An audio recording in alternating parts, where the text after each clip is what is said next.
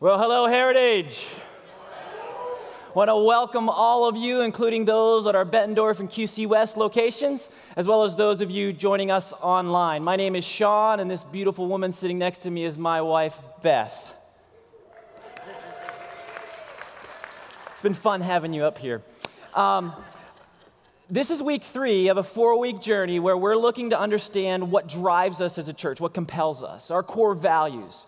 And so, two weeks ago, we started talking about how we live loved. And then last weekend, Justin helped us understand how we live linked. And if you've missed either one of those, you can find them at heritageqc.com under the media tab. But this weekend, we're stepping into how we live sent. And I've asked Beth to help us do that. But before she does, I want to take a moment to frame a bit of our journey and some of the realities before us as a church. The, the Quad Cities is my home, it's our home. We live here but it is also our primary mission field as a church.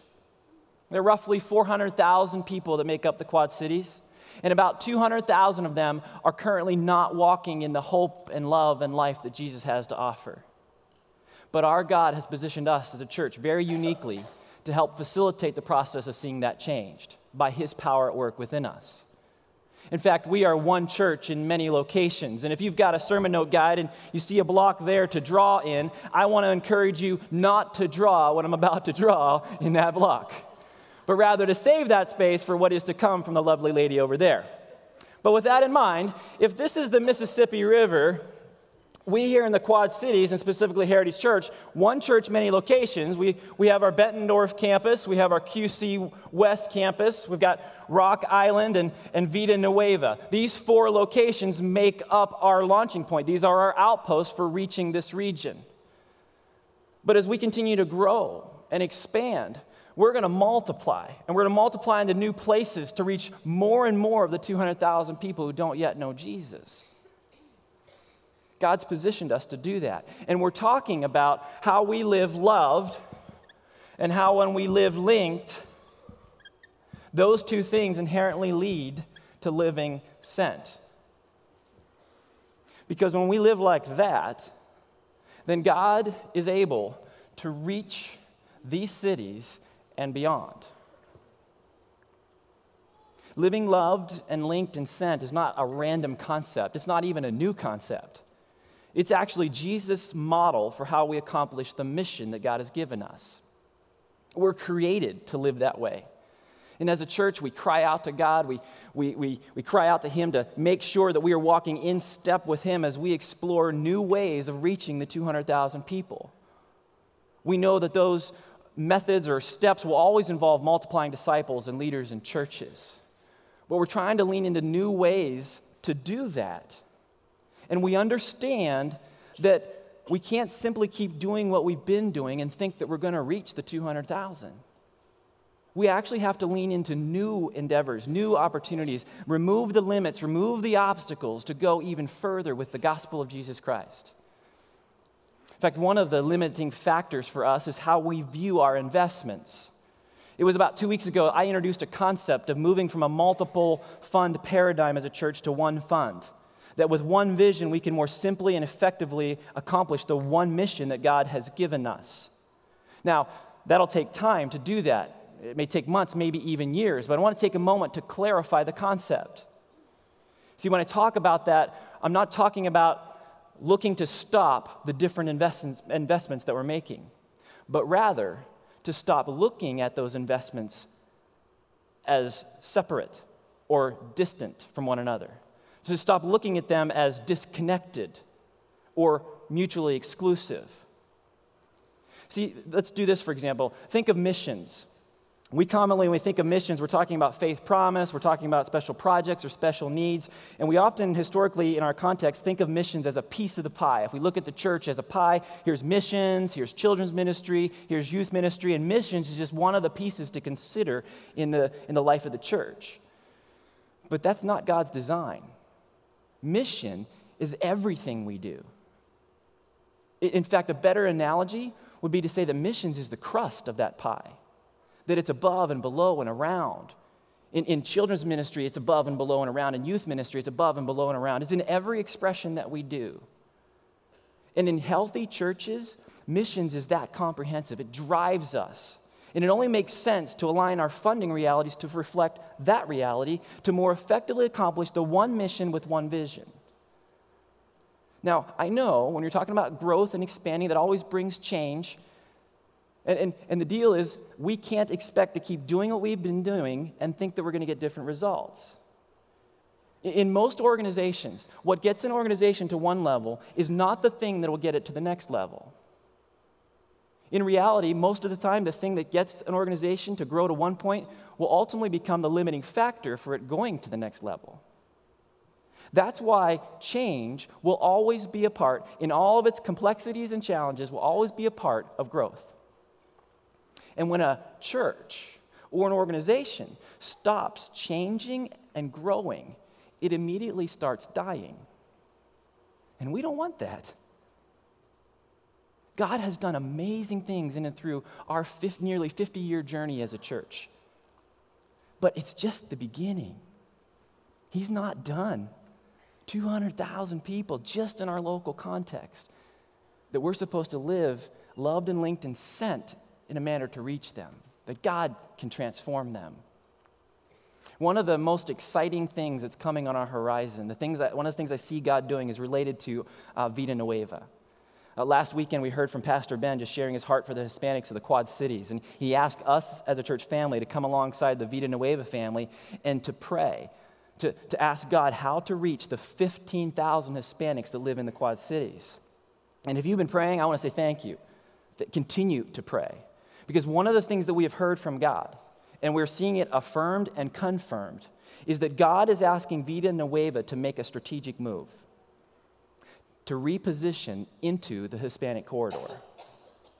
You see, in the Quad Cities, there's a place that we call the Hispanic corridor that runs across the northern edge of Rock Island, Moline, and towards East Moline.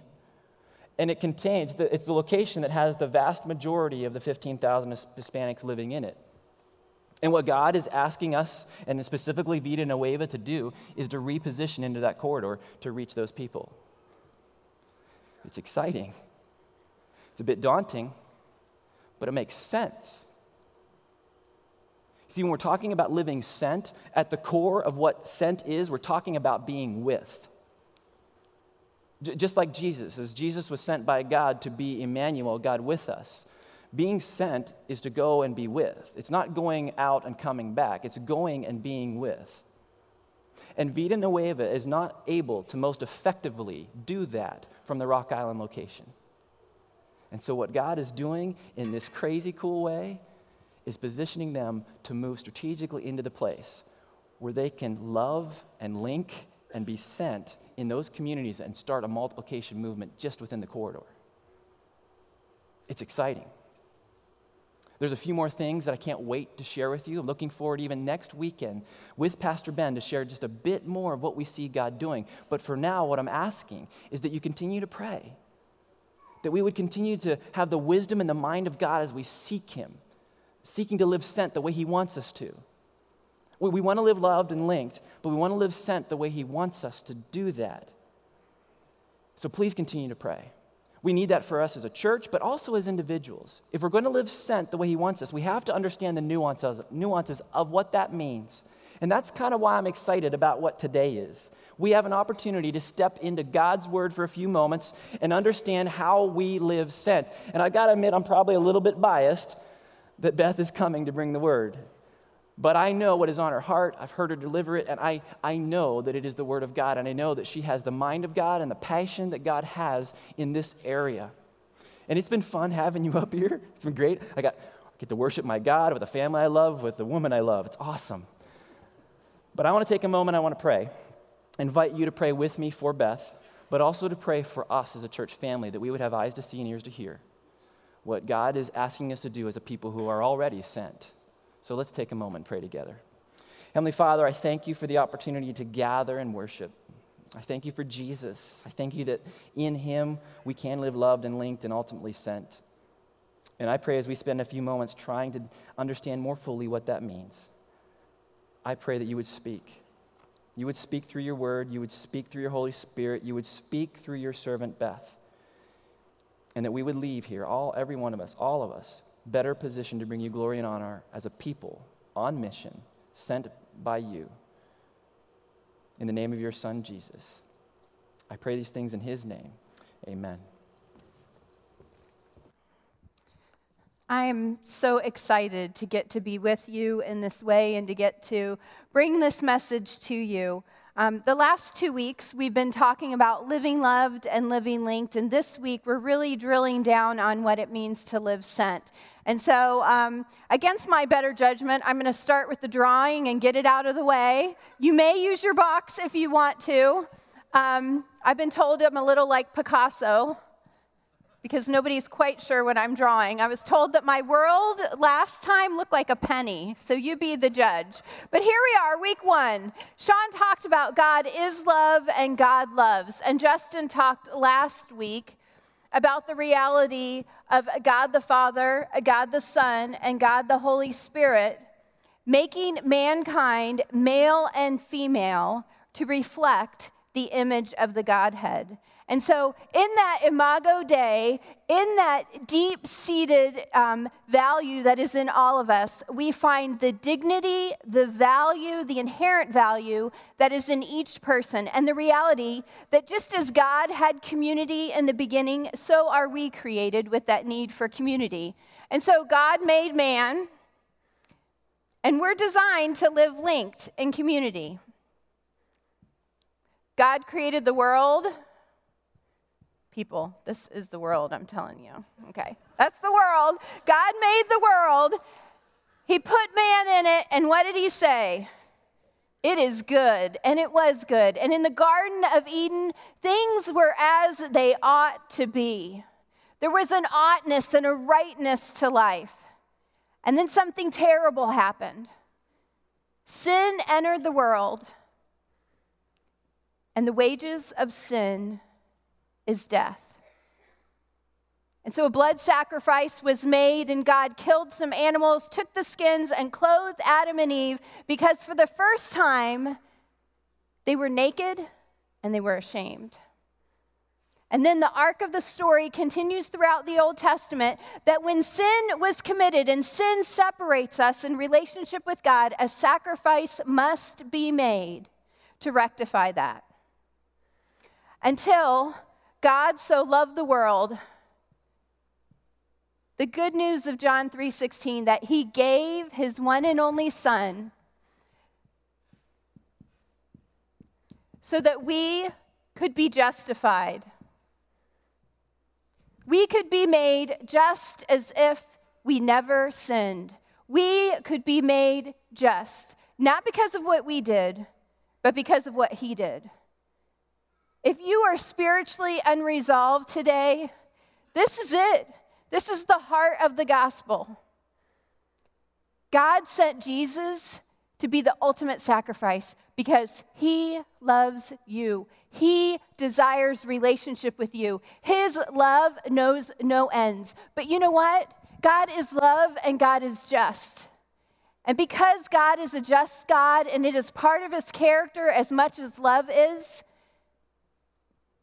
he had to send his son to be the perfect sacrifice. There was no way around that. And then in John 20, 21, Jesus says the audacity to say this to his people. He says, As the Father has sent me, so am I sending you. That's a pretty tall order. That those two letters, as, in the same way that Jesus was sent, to be the sacrifice for us, to lay down his life for us, in that same way, we are sent. And what are we sent to do? We're sent to be his ambassadors.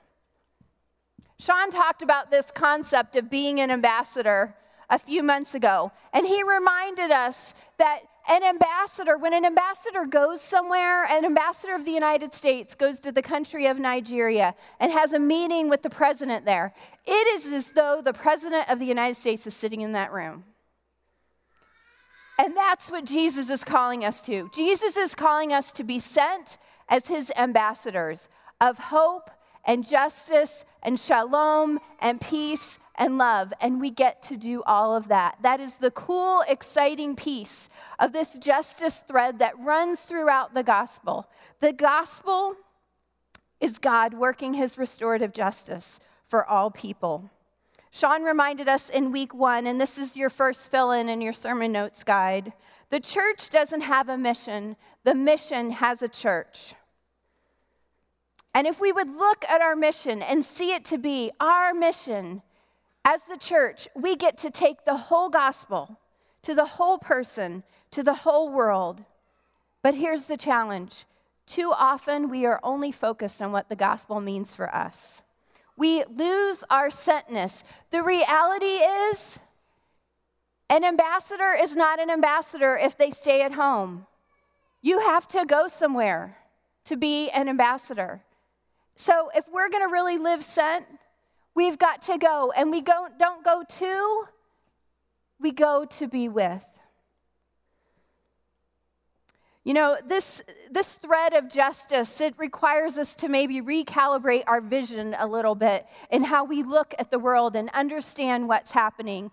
Um, in my own journey, I'm indebted to Ken Wytsma and Eugene Cho and Dr. Gerry Breshears, people who have who have taught me, who I've learned from, who I've been able to sit with and ask questions from. And, and so these concepts are not just mine, they're something that I've gleaned and been taught, and am so eager to get to unpack with all of you. We look at the world in tension. We have two lenses that we look at the world with. One is the lens of justice, and primary justice is what ought to be. It's what should have been. If we could think of the Garden of Eden and say that symbolizes primary justice, that's what should have been. But the reality is that we look at the world with another lens, and this is the lens of truth. Truth is what is, it's our reality. And oftentimes, there's a pretty big gap between justice, what ought to be, and the truth of what is. And that's what we call injustice. And that's kind of the, the world that we live in. When we look around, we see, man, this, this seems like it should be different. It seems like this would be right, but, but this is what is, and there's a pretty big gap in those things.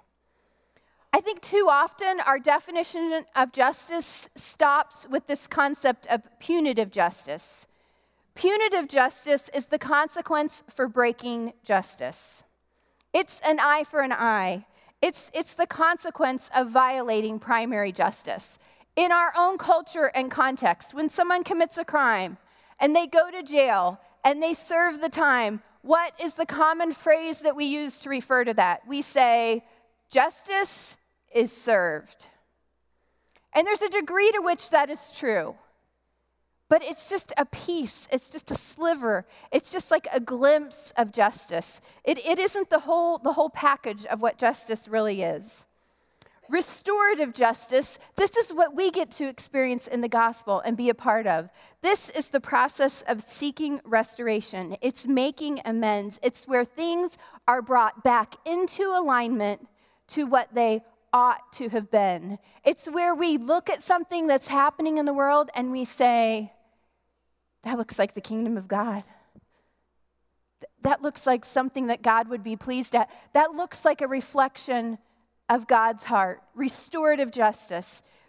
The gospel is God working his restorative justice for people. Second Corinthians 5 unpacks this really well for us. And so we're going to spend some time in 2 Corinthians 5, verses 18 through 21. I encourage you to turn there in your Bibles, get there on your device. It's going to be up on the screen as well, and it's in your sermon note guide.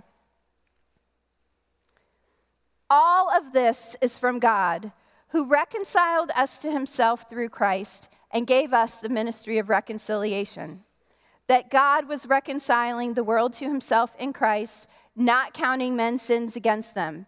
And he has committed to us the message of reconciliation. We are therefore Christ's ambassadors, as though God were making his appeal through us.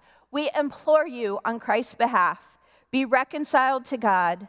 God made him who had no sin to be sin for us, so that in him we might become the righteousness or the justice of God. All right, there's some things I want to unpack from here. The first is that, that God has given to us the message of reconciliation. This message of the restoration that is possible because of Christ, He's given it to us, and we get to be His ambassadors. We get to be, it is like if you think of someone that you know that doesn't know Jesus, it is as though you are bringing Christ into that room to say, We implore you on Christ's behalf. There's an urgency to that that I think so often we have drifted from. We really, I think a lot of times we've just settled into our own salvation and we've settled into what the gospel means for us and we've lost the urgency to when was the last time you implored someone? To be reconciled to God. This is his heart. Reconciliation is about salvation, but it's about restoration. It's about not getting what we deserve. It's about the grace, the unmerited favor that says, you know what? You deserve death, but guess what? I give you life. So I want to unpack this verse 21 a little bit. God made him who had no sin to be sin for us so that in him we might become the righteousness or the justice of God. Okay, in the Old Testament, you will find justice and righteousness go hand in glove. They fit together. There you can hardly find one without the other. And justice is all over the Old Testament. Isaiah 117, seek justice, encourage the oppressed, defend the fatherless, plead the case of the widow. It is God's heart. And then you get to the New Testament and you can't really find that word, and it's a little bit confusing. And so I did some digging around on this, and here's what I found. In the Old Testament, the words used for righteousness and justice were mishpat and tzedakah, and they meant doing righteousness and doing right, and being just and doing justice. And the being and the doing went together. They fit together like this well, when the New Testament was translated from the Greek, the word was dikaiosune. And, and the translators made a decision that they were going to take that word, which meant the same thing that justice and righteousness used to mean and were synonyms, and only translate it as righteousness. And so that's the word that we see when we read it throughout the New Testament. But the reality is, if you look at what dikaiosune means, it means justice and righteousness. It's both. It's the same relationship that we see throughout the Old Testament. And so we could read verse 21 and see that we are being given the opportunity to become the justice of God. The goal of justice is reconciliation. It is not engagement with an issue. I think sometimes we think about justice and we winnow it down to a thing. We winnow it down to an issue of injustice. But the reality is, the goal is reconciliation. Justin talked last week about our need to live linked in relationship. And the reality is, is that that's messy. It's hard to do that well. But our relationships are meant to be characterized by shalom, which is justice and fairness and harmony and flourishing. But it doesn't happen because of sin, because sin creates a relational debt between us. Sin fractures us and breaks us in ways that make it hard for us to live out what ought to be in relationship. The goal of justice is to be an agent of healing in the fractures and brokenness around us. Sometimes, though, I think it's hard for us to see the gaps. I think it's sometimes we've, we've hunkered down and we're in our Christian bunkers and we've insulated ourselves from the injustice around us and the gaps and we can't even see them. Or other times I think we're so far living in a gap and living in a tension that we just can't see anything else. And so there's a place in your notes for you to just jot down some of the things that I'm going to talk about. And I want you to just kind of sit with it and say, how is the Holy Spirit speaking to me about what some of these gaps are? One of the first gaps and fractures that jumps out to me in our culture and society is the gap between men and women. And this too started back in the garden when Adam said, That woman you gave me, she's the reason why sin entered the world, by the way, Lord, just so you know. And so we live with a fracture and gap between men and women, which contributes to pornography, and strip clubs and prostitution and domestic violence and rape and the divorce rate. It is everywhere, that gap between men and women, that us and them that exists on both sides of that relationship. Here's another gap children and parents. Our foster care system is unbelievably broken. There are 153 million orphans in the world today. The tension between black and white. You can't pick up a newspaper and not read about Ferguson, Missouri.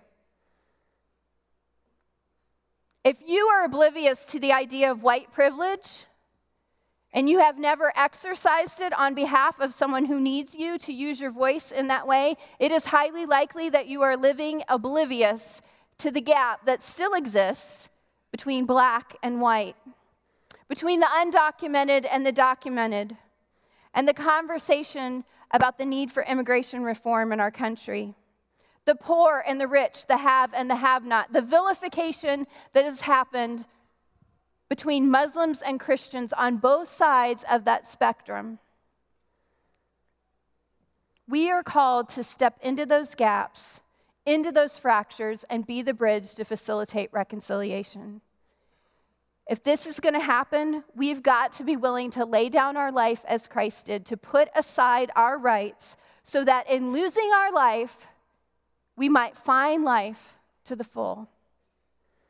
1 John 3:17 talks about it this way, if someone has money enough to live well and sees a brother or sister in need but shows no compassion, how can God's love be in that person?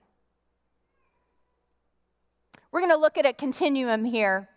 And the reality is that we all fall somewhere on this continuum between empathy and apathy, between compassion and objectification, between justice and injustice. Empathy is where you have the ability to identify with someone so strongly that it is as if that thing is happening to you or to someone you love, and you immediately have a care and a connection to it. And apathy is just indifference, it's just, there's no connection. Compassion is where empathy propels you into a response. I must do something. And so compassion is the response that comes out of empathy. And objectification is what happens when we totally strip a person of their imago Dei, when we remove their value, their dignity, their need for community, and they become an object. My friends, I wonder if pornography would be such an issue if we could have empathy and compassion for that image that we see on the screen, that person, because it's not an object, it's a person that we're exploiting, that we're abusing, that we're commodifying justice and injustice. There's a great way, a great visual picture that I want to give you on this. David Batstone, the founder of Not for Sale, talks about empathy and compassion and justice, and this is the word picture he uses. If you were standing on the banks of a rushing river, the mighty Mississippi, you're standing on the banks of it and you, you hear a cry, and it sounds like a child's cry. You immediately go on alert and you start looking to see what's happening. And, and sure enough, you see, you see a small child drowning in the river. What, what would you do? I mean, hopefully, you're going to feel some sense of if that were my child, I would want somebody to do something. And I don't see anybody else around here, so I'm going to do something. And you start looking around and try to figure out what could you do? What is your response going to be to that need that you see in front of you? And you would find a way to rescue that child. But here's the thing while you're in the river rescuing that child, there's two more that come and you get that one child out and you haul yourself back up on the banks of the river and, and you see there, there's three more and four more and you have to make the decision i can only get one. And so you go after the one. And you do that as long as you possibly can. And then your compassion it's drained. You just can't do anything else physically. And this is where justice comes in. Justice takes a step back from that and says why are these children drowning in this river and says, I need to go upstream and do the hard work to go to the source of the problem and find out why these children are ending up in the river. Because I can stand here all day and pull kids out of the river, and I'm not going to save them all. But justice says, I'm going to go to the source. Eugene Peterson talks about it this way. He says, The victims of injustice do not need our spasms of compassion, they need our long obedience in the direction of justice. And my friends, justice has no finish line. There is always going to be work for us to do. But there needs to be more of us who are engaged in the hard work of fighting for justice. Here's my concern for us as the people of God, His church. I'm afraid that we want to be loved more than we want to love, that we want to have friends more than we desire to be one. We want to live according to our own terms more than we are willing to lay down our lives for others. We want justice for us more than we want justice for others. Micah Bournes, a spoken word artist, has a great artistic piece called Is Justice Worth It? And I want to direct your attention to the screens as we kind of take that in, and then we'll come back and talk some more. A lot of people see justice as the most futile thing you can do with your life. Give your life completely to business, and you see the money piling up. Be a health nut, eat right, go to the gym, and your muscles will grow and your body will look good, and you'll see results. But when it comes to justice, it seems like you just can't get ahead. You patch up one hole and something else rips open. You bring peace to one region and war breaks out in another. You rebuild after an earthquake and a tsunami hits. And you work and you work and you work and there's never any profit. There's no bank where you can store a surplus amount of justice in. Stability is never permanent. Something always tips and people always ask, is it even worth it? And that question, though understandable, it's, I mean, quite frankly, it's ridiculous.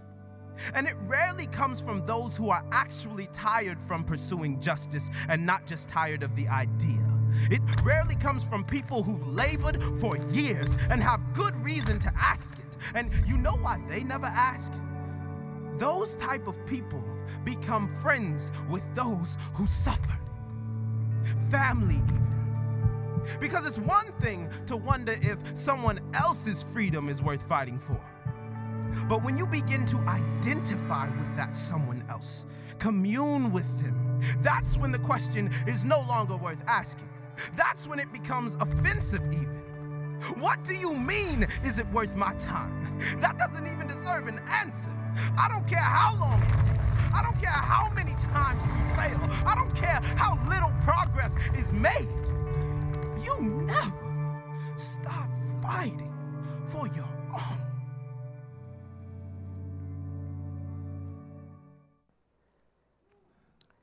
That's right. Woo! You never stop fighting for your own. How are you drawing your circle? Who makes it into your own? As long as there is an us and a them, there's going to be a gap. There is going to be a fracture. There is going to be brokenness. I want to make this really practical for us as a church family. We're talking about Vida Nueva going down into the corridor where there are roughly 15,000 Hispanics. Is that a us and a them thing? Is that us sending them to them? Or are we doing that? Here's the injustice issue that they're going to wrestle with.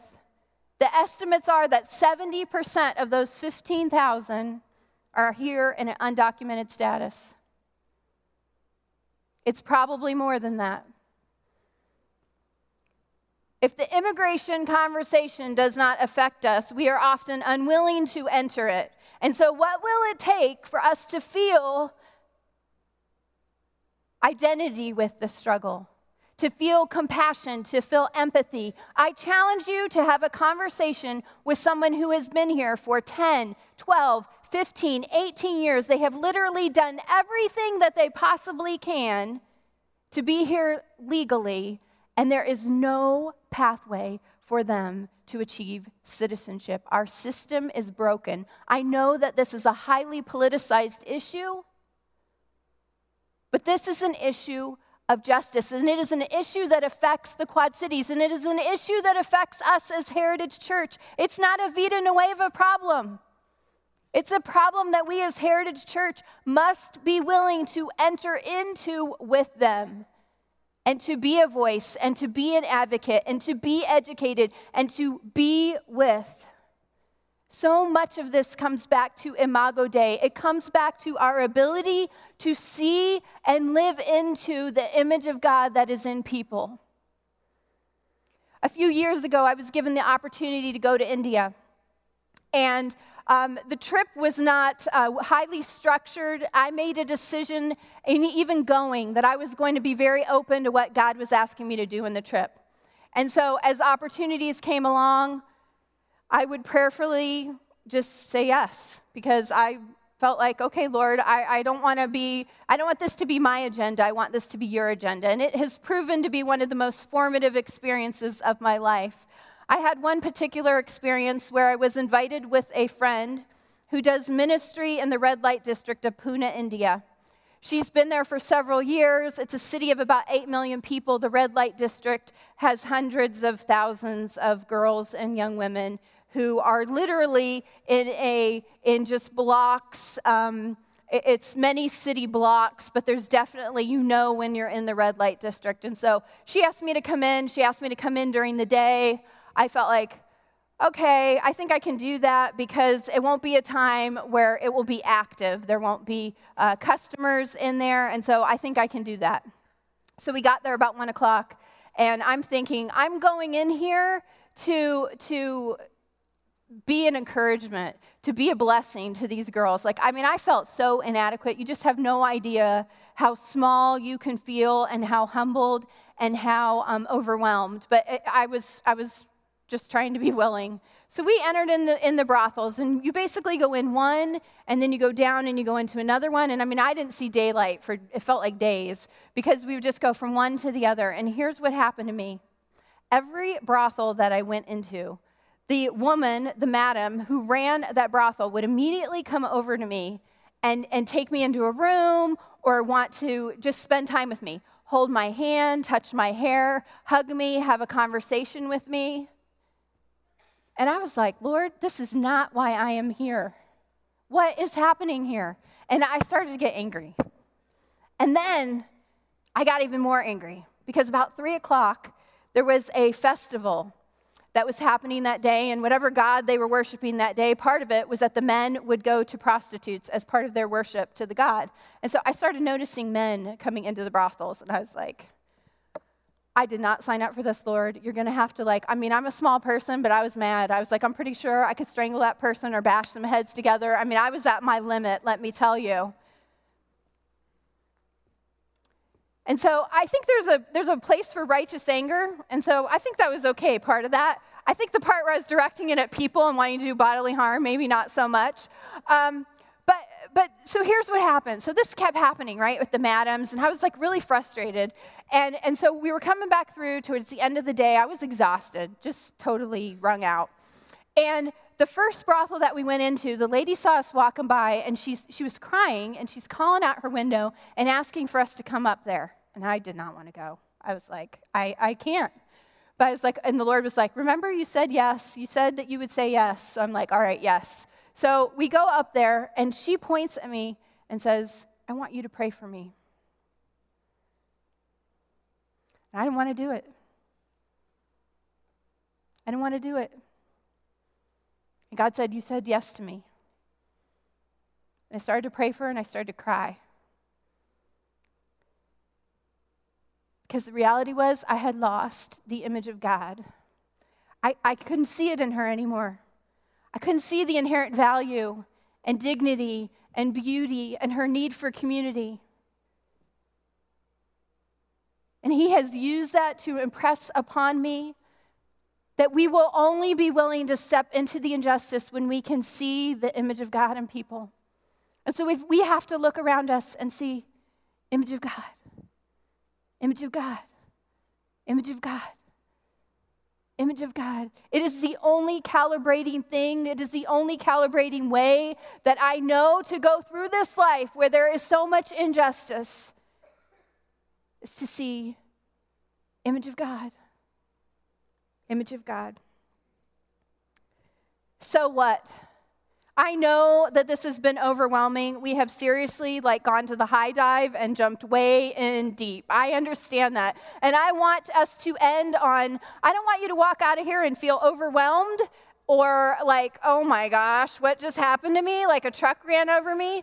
I want us to feel like there are some hopeful things that we get to do as Christ followers who are sent as ambassadors of this restorative justice message of the gospel. And so here's the first thing the North American church worships the God of comfort and security. We have got to stop doing that. And we have got to start to live radically and say no to fear and apathy. The Holocaust Museum in New York City has an inscription on the outside, and it says, be not a victim, be not a perpetrator, but above all else, be not a bystander.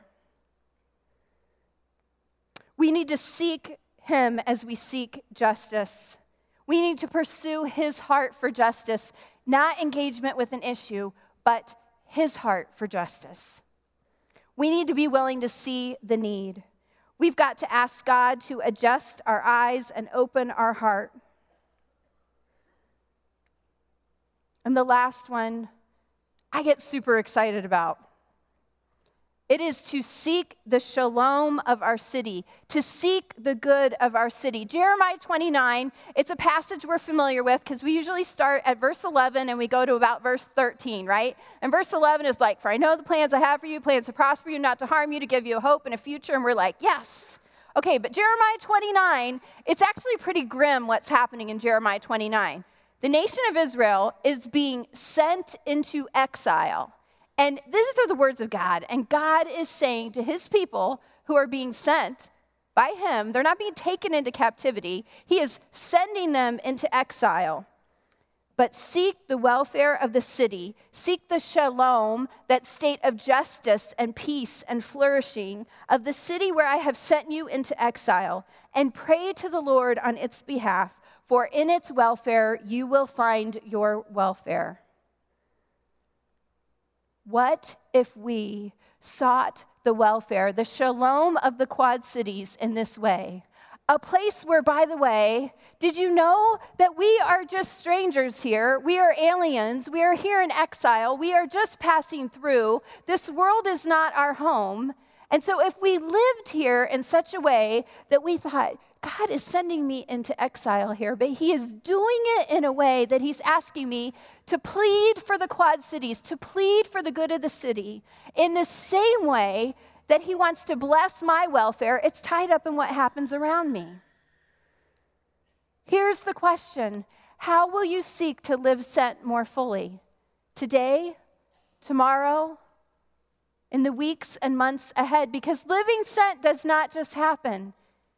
Living sent is full of the choices that we make on a each and every day basis. We live the message of the gospel when we intervene with compassion in a broken and messy world to bring justice and the hope of reconciliation. There's a prayer that I've included in your worship folder, and it's a prayer that was prayed at one of the justice conferences that I went to. And I've kind of tweaked it to kind of fit our context a little bit. And I want to encourage you to join with other members of our Heritage Church family as we pray this for the Quad Cities where we have been sent, where we live. This is our mission field. And, and let's just see what God does as we earnestly seek Him as we pray this prayer together. Let's pray. God, we ask that you would lead us to hear the cry of the vulnerable and oppressed, that you would lead us to care for the weak and needy, and to see others as our own brothers and sisters. Help us appreciate goodness, to love well and not hide our hypocrisy with rhetoric. Let us embrace justice and compassion. Grant us humility and supply us with enough faith to give our lives away. Bless us with strength when we grow weary. Lord, let the sweet knowledge of your love fuel our commitment, inform our passions, stir our gratitude for the message of the gospel, and help us be ambassadors of hope and healing in the world. we pray, we beg, we plead with you for the shalom of our city, that transformation would start in our own hearts for you and your glory. We pray this in the strong and mighty name of our Savior Jesus, whom we love. Amen.